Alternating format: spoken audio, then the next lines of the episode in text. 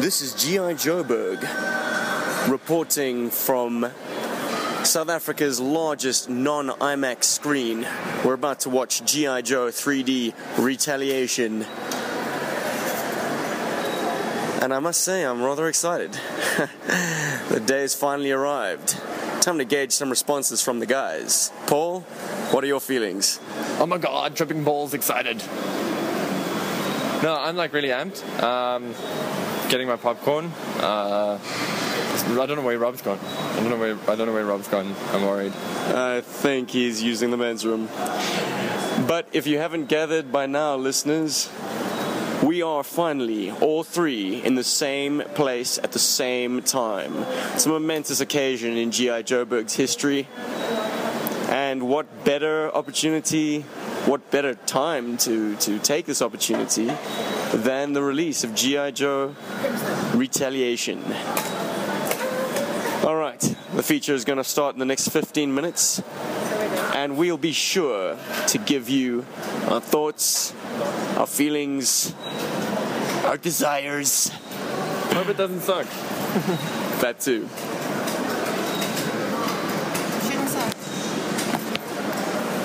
We're joined not only by G.I. Joburg's Rob and Paul this morning, but also a special additional guest that we've been dying to get on the show for some time now, and she she always shies away from the microphone. Speak up, Mish. What are your thoughts on uh, the forthcoming feature film? Well, I got up early enough for it, so I must be looking forward to it. Self-sacrificing girl. Sacrificing. Yeah, and she's uh, taking time out of her sister's 21st. Just to come watch it with you guys. Yeah, man. Mm, Must be She's gonna cut to it fine. Cool. Awesome. Cool, awesome. Thank you. Is there an echo in here? Okay, so I've located Rob. He's back from his mission to parts unknown. What are your feelings, Rob?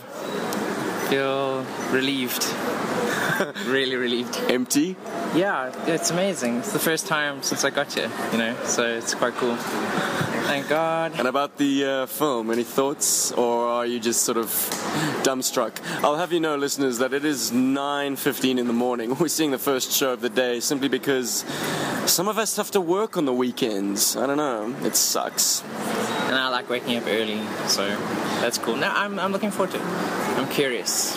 At least be the show should be quite empty, which is cool because we like to move around, dance, perhaps, you know, act out the battle scenes. That's my favorite part. Yeah. I remember we did that for um, uh, whatever that film was with the Clive Owen. Shoot 'Em Up. Yeah, you so going to a deserted theatre has its perks, Definitely. especially one of this size. As I've mentioned before, listeners, this is Africa's largest non IMAX screen. It's true. Anyway, we'll be- get back to you after the break. Boom. G.I. Joe will return after these messages. Now, back to G.I. Joe. And we've just come out of re. Let's try that again. And we've just come out of retaliation. I'm standing with Paul and Rob having a smoke outside. Steve smokes now. It's great. It's so much easier if all three of us Well, it just looks like. Oh, you're busting yourself on our podcast, Oh, busted! What if my mother listens? Ah, she'll never listen. Not that I'm saying I'm smoking. You said you're smoking. All right. so, any gut responses before we actually enter into more considered debate about the subject? my first major knee jerk reaction um, is sorry guys, and this is a bit of a spoiler. Uh, Firefly. oh, this his is mask absolutely all a spoiler. Uh, Firefly taking his mask off. but we I'm knew that going in. No, but it still, was in all the trailers. Yeah, I know, but it's just it's something that really irks me, and it really irks me because I thought with the trailer I didn't realize he had a mask in the first place. Now he has a mask that he's taken off, and just irritates me. And um, is there no anonymity? You know, I mean, a, a big part of Firefly's character is that he doesn't like people seeing his face. He he keeps his identity. Basically, no one knows who he He's is. He's got the handle of the faceless master from the comic books, exactly. but we knew that this wasn't going to be a comic book accurate movie anyway. Yeah. Um, I must say, on a whole, I enjoyed it. There were some some aspects that were new and unique. Uh, There were, of course, some action movie cliches, like they made Flint a parkour expert, you know, and uh, Firefly and Roadblock engaged in gun fu, which that was I, it was stupid, but I really liked it. we've seen it before in in, in other films. Yeah, from Equilibrium with Christian Bale. But I mean, they haven't used it that often, so I think it was nice to put it in there. Yeah, I suppose Battle Carter and all. I think the term they use is gun kata. That, yeah, that that that'll do. Battle Carter, because But uh, I must say, personal highlight for me was definitely the secluded mountain ninja retreat Of the sequence. ninjas, yeah. that's so interesting. Because usually you, you don't like ninjas. My friends, I think I've rediscovered the ninja love. Maybe it's got something to do with the fact that I've uh, recently been rereading the very ninja heavy late 120s, 130s of the original Marvel run, and quite enjoying rediscovering what it is that turned me on to G.I. Joe as a child. It was it- the ninjas. Yeah, and and I, also I one have thing to admit to, yeah. One thing I have to say off the bat, I don't know if you guys felt this. Um, it kind of felt like like playing with the toys. The whole film had that. Um, there was a way that they shot it that some of the scale felt like that. So especially with the with the Joe dropship, so to speak, That was they definitely did it in a way that it felt like the scale was a toy kind of scale. Like you felt, oh wow, I'm playing with toys, and, and- Mm. and there was something about that in the film I really loved. Oh yeah, I just on those dro- drop ships or whatever you want to call them. mm, Vast improvement over that Howler. Yes. I never liked the look of those things. They That just was just awful. had sci-fi nonsense written all over them. Whereas the yeah, the Cobra chopper with the jet engines in the back and the GI Joe VTOL craft, Totally like a fang. they kind of had real And world rattler. real Yeah. world properties and GI Joe properties, Properties, or which were both cool. properties. Yeah, sure. They're both very cool. And hardly any use of the nanites. Because that was shit in the first one. Yeah, I'm, uh, and um, a, quite a cool Cobra weapon. The the sort of the end game weapon. Oh, I- just I- I've such got a MacGuffin. I've, yeah, there, I'm gonna say there's a serious MacGuffin there, but the actual weapon itself, that's pretty badass. I mean, It's pretty smart, yeah. yeah, that was like that, so that actually caught me by surprise. I They're definitely like, one upped uh, from this is the first film. I mean, not only do we have uh, a Paris without an Eiffel Tower, but the entire London, London cityscape is gone. yeah, London screwed. Also, um, some thoughts. Uh, who do you guys think the other Joes were? Um, they try to sort of. They did some name dropping. There was a clutch. Yeah. Was- uh, I didn't hear about the clutch. I know there was definitely a gung ho somewhere there. Yeah, sadly, I don't know if it was to do with the projection or the problems with the theatre itself being a rather large room, but delicate sort of one-liners or, or dialogue mixed in with uh, other loud ambience was hard to make out. So if there was some name dropping, we might have missed it. We have to check it out in our second viewing. Absolutely. One of my favorite lines is, uh, "You really gonna trust a cupcake made by Gumbo Chef?" Which is problematic because Gung Ho's the gumbo chef and Roadblock's the gourmet chef. Chef. But anyway, That, that, that's why. But that's why it's cute you that that gotta be one of us yeah, to pick that one up. enough, Yeah. But yeah, in general, I think it was way more enjoyable than the first film. It was it got a bit slow at times, but I mean, otherwise, it was very cool. Well, Yeah, pacing was was was awkward throughout. Yeah. They really skimped on some sequences that needed to be expanded a bit more. Some things felt extremely rushed. And there were weird moments where, like, you'd cut from something that was about to happen a second later to a scene that then took several minutes, and then it went back to the other scene, and then that was one Yeah, second very- after. What just? Uh, I agree weird. with Rob. There's some very unusual editing, some very cool editing at times. I must say, um, some very cool ideas. But yeah, once again, um, yeah, some very crazy like quick cuts that on, uh, and also time wasted. Time wasted uh, in in the sense that they could have used more time to expand on characters, and they used it for weird things, for reloading and Yeah. that kind of thing. And, and I thought it was interesting, but not. It's interesting to look at, but it didn't help fill in the story. And the 3D, I don't know. I wasn't blown away by the 3D. The that was one- a year and a half wasted. The one, the one 3D thing I thought was pretty good. Half a year wasted. And I think, Whatever. and I think watching this uh, film in a in a full um, cinema in a full theater would have um, yielded these results. I think that bullet, that shot when Firefly comes and he actually shoots and it goes towards the screen. Yes. I think uh, people's reactions, the knee-jerk reaction to that, a lot of people would have done that. I sort of looked at it and it was like, okay, it's a bullet coming at me.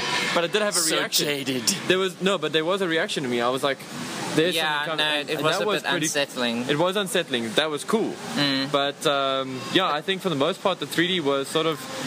It was. It, it at least it wasn't cheesy, like Yeah. slow, like things coming Well, at your I think face. I think the it- fact that it was retrospective 3D has something to do with that. So Mm. this was a complete 2D movie, and they superimposed 3D upon Yeah, it. Yeah, they added it in so there were no, Yeah. there were relatively few indulgent moments when they were like, "Look at this, we're going to show off our 3D." Uh, Which is good. Then I suppose Savvy. uh, for in that way the use of the 3D was good. They didn't indulge themselves. Yeah. No, I think I, I have to say, all in all, I really, really, really like this film. I'm, Mm. I'm actually looking forward to watching it again. Uh, I like Cobra Commander a lot. He's so cool, especially.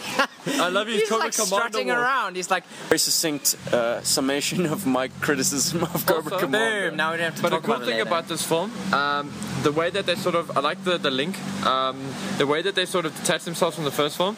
It feels like there's a few years between the first film and this film, Mm. especially because um, we see Cobra Commander and Destro have been moved to a different facility where they, they're keeping them. Yeah. Another thing as well, there's no Baroness um, to be seen, and and also um, Cobra didn't have much of a grudge against Destro in the original film, and now it seems like there's history between the two. And one of my favorite lines in the film as well is, uh, "Sorry, Destro, you're out of the band," and I thought that was pretty cool. And uh, it, it kind of, for me, uh, the it translated as there's history between them. There's a reason that they don't like each other, and the Joes have been active for a few years before Yeah. the events in this film take place. Uh, but at the same time, it kind of feels like GI Joe as a as a team, as an elite group, has now actually taken form. Yeah. Now Yeah, the, well, the there's movie, some, some sneaky uh, r- r- retconning. yeah, G.I. No, Joe's which no is longer nice, international heroes. They are definitely a domestic Yeah. American strike force. that um, Which I, I, I agree with. Too bad they they retained the same goddamn logo. Which ah, I loathe. assholes. Yeah, I love that uh, logo as well. Um, another thing as well uh, that was pretty cool was now we have a movie version of GI Joe, uh, if I can put it that way. Like we have the GI Joe team that we're sort of used to in the original comics. We got a GI Joe team we kind of familiar with in the IDW comics, and we got a Joe team that is now I think they're the core Joe team in the in the film. I think uh, I'm not sure if you guys picked up on this. There seems to be a weird chemistry now between Snake Eyes and Jinx. It seems like they're pushing that as they sort of to go forward with the Snake Eyes Scarlett thing. Yeah, maybe they will. Um, they're playing the J, uh, Lady J um, Flint thing, which is quite cool. I thought was really. Uh, I Why? Because he checked out her ass in a reflection. yeah, no, no, no, not he just that. Very, like, That's very romantic. yeah. No, no, no. It's It's, totally not just romantic. that. Um, they just Most seem. romantic thing I've ever seen. Yeah, but the thing. She has a nice ass. Yes, but she opens to him. She tells him Her body double does at least. Yeah. What? Yeah. Well, she tells him stuff. She tells him stuff about herself personally, on a personal level. These are things that I can uh, I understand that other Yeah. people don't really know. Um, you know, and that's that's pretty cool. I actually found mine weird. Okay, to sum up, Yes. Your pet peeve and your biggest like. What did, what did you take from this that you enjoyed? What did you take from this that you did not enjoy? I'm gonna start. Uh, the big thing is the unmasking uh, of Firefly specifically. That was like my big no-no, and the MacGuffin. Those were my big dislikes. I don't like. I thought I thought it rounded off too quickly, too easily. Uh, the thing I really, really loved was Cobra's ultimate weapon for this film. I thought it was a really good concept, really cool idea, and um, I like the the expansion on the, or the thing I really like is now we have a movie team, and, and in the well, okay, let's we can cut that out. Hold on. Favorite thing, uh, I keep wanting to say the ninja fight on the side of the cliff, which I thought was pretty cool. But I actually like Storm Shadow and Snake Eyes meeting each other in that uh, temple, in that uh, mountainside retreat. I thought that was a cool fight, uh, at least the beginning part of it. That was really good. And I also liked the. Uh, yeah, th- those are my favorite parts at the moment. I mean, I'm I'm still like processing a lot of stuff here, you know. But I really like Cobra's ultimate plan. I thought that was great. I thought that that was their big thing. Right on, Robbie. Okay, the thing I liked the most was Lady J when she was wearing hardly any clothes. That was pretty cool. Was amazing. Fanboy love, well, yeah, that's nerdgasm. they know their target market, I guess. well, that, 20 to 30 to 40 somethings uh, I think any old male would have enjoyed that. Who play with their dolls. Yeah, sure. Dollies, yeah. Um, yeah, I know that, and also, uh, hmm, I like that they killed Channing Tatum. that was totally necessary. All right, well that's two likes for the Okay, Robster. and then things I didn't like. Okay, probably my biggest not like. Not enough Arnie. he was not in the film at all. Arnold Vosloo was not used in this film, and it was very upsetting. yeah. He was so cool in the first film. He wasn't used at all. You're gonna get to hear, hear him say a thing. Agreed. Zartan needs to be badass. Yeah, I mean, and also because like then the fight between him and Storm Shadow would have actually worked a bit better because all he has to do is just become himself, and he's a younger man who could actually fight with. There could have actually been a battle. Instead, they forgot that actually he is not this old man. You know. oh no. I, must say I'm in agreement with that. I hadn't actually thought about it, but yeah, Zartan was a bit of a disappointment. All they did was use him as the president. They didn't use him as a virile, uh, you know, strong combatant Yeah. who was responsible for the Hardmaster's death. I mean, Exactly. it's a ninja feat to kill a ninja. Yeah. So that's one of your dislikes. What's uh? Oh no, well, moving on to oh, mine. okay. My biggest dislike, uh, weak, weak script. Wow. they really just, uh, you know, pulled this one together. it just. You know, I wish there was a movie based on a video game or toy that didn't immediately smack of mediocrity. Uh, you know, we always lower our expectations because it's a licensed product from a toy company. But you know, in the in the case of something like Battleship or GI Joe, if you're going to throw so much budget at something, make sure that you have a winning bit of dialogue Yes. just to keep your adult movie-going audiences with you and not just you know I, all i can say is i ate a lot of popcorn in this movie. Oh, it is tasty. i didn't really need to hear a word anyone said. And maybe that's exactly what i paid for mm. but I always live in hope that I might get something extra, that I might actually get an, a script that engrosses me, instead of you know the tried and true action movie cliches mm. of heroes on the run against an overwhelming enemy and coming out and saving the day from this end game, you know, act of God So was weapon There, was there anything you liked about this movie? ninjas. Um, yeah, we can embellish more on it, I think, later, which is great. Uh, there's a few things that I think. Uh, Thank you, Robo Rob. So, ladies and gentlemen, this has been G.I. Joburg episode 20, the Retaliation Movie Edition.